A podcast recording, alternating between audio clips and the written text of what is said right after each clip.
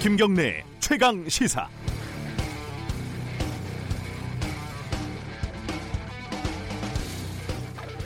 사람들이 죽었단 말입니다. 이영만리 타국에서 7명이 사망했고 19명은 생사를 지금도 알 수 없는 상황입니다.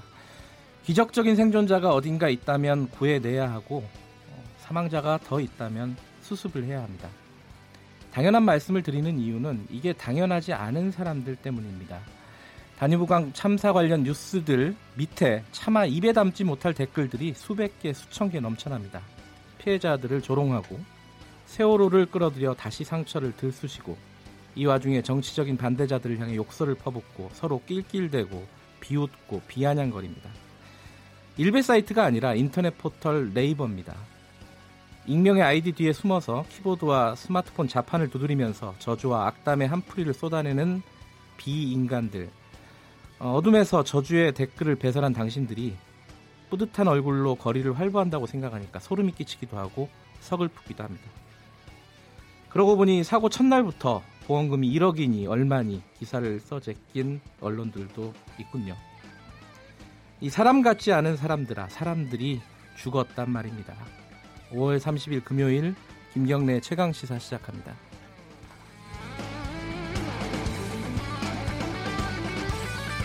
네, 주요 뉴스 브리핑 고발 뉴스 민동기 기자 나와 있습니다. 안녕하세요. 안녕하십니까. 헝가리 어, 속보 좀 정리해 보죠. 한국인 승객 33명 가운데 7명이 네. 숨졌고요. 7명이 구조가 됐습니다. 나머지 19명은 실종이 된 그런 상태입니다. 선장을 비롯한 현지인 승무원 2명도 실종이 됐는데요. 실종자들에 대해서는 지금 구조 작업이 진행 중이고 사망자 7명 가운데 2명의 신원은 확인이 됐습니다. 그리고 유람선을 추돌한 크루즈선 선장 있지 않습니까? 네. 헝가리 경찰이 체포영장을 신청을 했습니다. 음, 네. 아, 이 선장은 당시 추돌 직후에 구조하지 않고 그대로 운항을 해서 그게 의아하더라고요. 그렇습니다. 네. 저도 좀 그 부분이 좀 이해가 안 가는 그런 대목인데요. 예. 정부가 실종자 수색을 위해서 해군 해난 구조대 요원 등이 포함된 신속 대응팀 39명을 현지에 파견을 했고요. 네. 강경화 외교부 장관을 본부장으로 하는 중앙 재난 안전 대책 본부를 구성을 하고 네. 강 장관을 현지에 급파를 했습니다.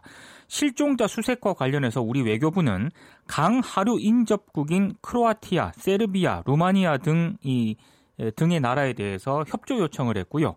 헝가리 당국이 사고 선박 인양을 준비 중이긴 합니다만 지금 수심이 워낙 깊은 데다가 네. 작업 개시 후 인양까지는 좀 시일이 걸릴 가능성도 있습니다. 그 추가적으로 뭐 생존자 구조라든가 어, 실종자 수습이 안 나오는 게 좀 답답한 상황이에요. 그렇습니다. 네. 현대중공업 그 노사 갈등 어, 이 소식 좀 알아보죠. 대우조선해양 인수를 위한 현대중공업의 물적 분할 주주총회가 오늘 열리는데요. 네. 노사가 강하게 대립을 하고 있습니다. 네. 아, 지금 현대중공업 노조는 어제 오전 8시부터 전면, 전면 파업을 벌이면서 한마음 해관의 조합원들을 최대한 결집을 시켰는데요. 네. 오늘 주총에서는 현대중공업의 물적 분할을 승인할지를 의결을 하게 됩니다. 네. 근데 물적 분할은 회사가 어떤 사업 부문을 나눠서 자기 자회사로 만드는 건데요. 현대중공업이 존속회사와 신설회사로 나뉜다는 그런 뜻입니다. 존속회사는 인사와 노무 투자와 연구개발 부문을 가져가는데 네. 회사를 서울로 옮기게 되고요. 이름을 현대중공업에서 한국조선해양으로 바꾸게 됩니다.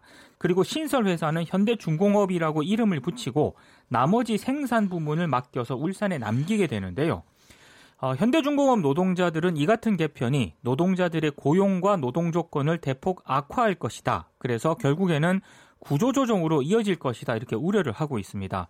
그리고 현대중공업 총수 일가에게 경영 책임을 물을 수 있는 경로가 굉장히 복잡해질 것이다. 라는 그런 지적도 나오고 있는데요. 네. 일각에서는 이게 결국에 현대중공업이 대우조선 해양을 이제 그룹에 편입하려는 거 아니겠습니까? 그렇죠. 근데 지금 기업 결합 승인 자체가 쉽지 않을 것이라는 전망도 나오고 있기 때문에 무리한 인수 추진으로 노사 갈등을 자초하고 있는 것 아니냐라는 비판도 나오고 있습니다. 지금 울산 시장도 반대하고 있죠. 그렇습니다. 그러니까 이제 회사가 서울로 일부 옮겨가게 되는 상황이니까 네. 뭐 삭발까지 하면서 어, 반대를 하고 있는데 오늘 주주총회가 조금 어떤 국면이 바뀌는 상황이 될 것 같습니다. 어떤 네. 식으로든지 결론이 나면은.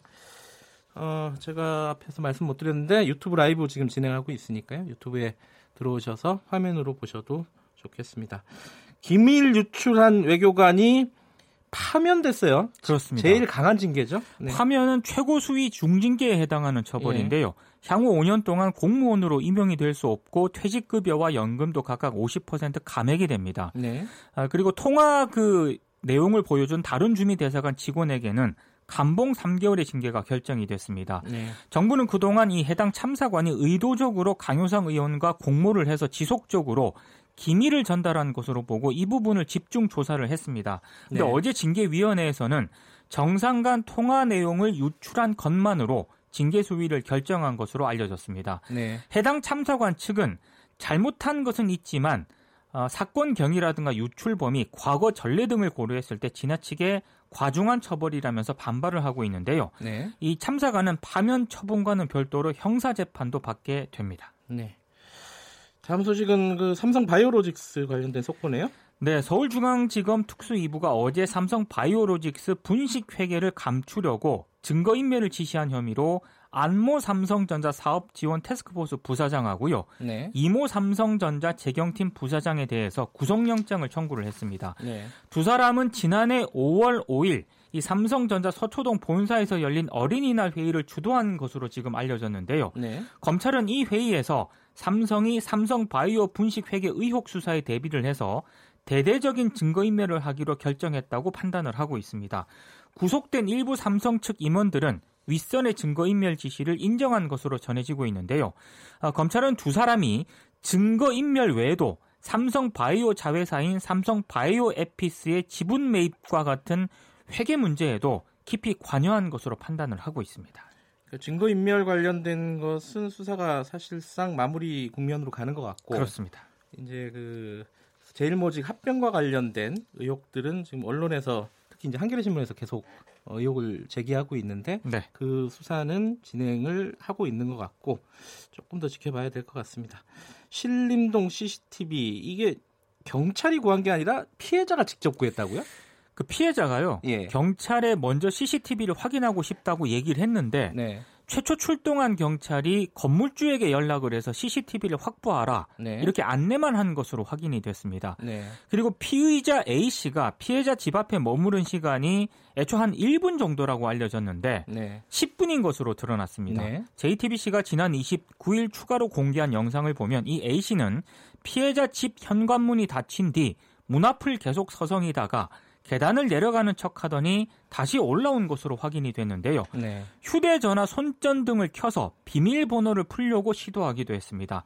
여러 차례 계단을 오가던 이 A씨는 10분 뒤에야, 뒤에야 건물을 빠져나갔는데요. 네. 경찰이 어제 이 A씨에 대해서 성폭력 범죄의 처벌 등에 관한 특례법 위반 혐의를 적용을 해서 구속영장을 신청을 했습니다. 이제 영장 실질 심사나 앞으로 기소 상황은 좀 지켜봐야 될 것 같은데 네.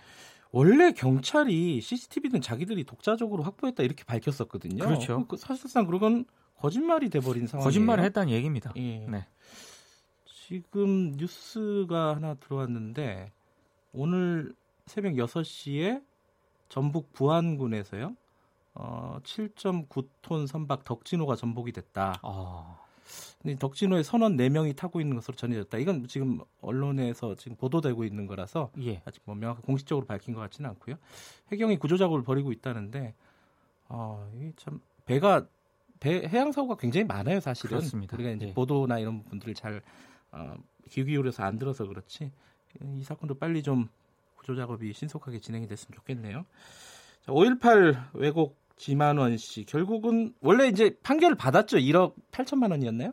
그, 굉장히 예, 판결을 받았습니다. 예, 그러니까 그, 손해배상을 지급을 하라 1억 1억 원 정도를 네. 5.18 단체한테 네. 안 내고 버티고 있었죠. 그러니까 지난해 12월 이 확정 예. 판결을 받았는데요. 예. 손해배상을 미루다가 최근 5.18 기념재단 쪽이 지만원 씨의 은행 계좌와 사무실 집기류 등에 대한 압류 조치를 하니까 네. 이제 뒤늦게 1억 아, 800만 원을 재단과 5.18 단체 등에 지급을 했다고 밝혔습니다.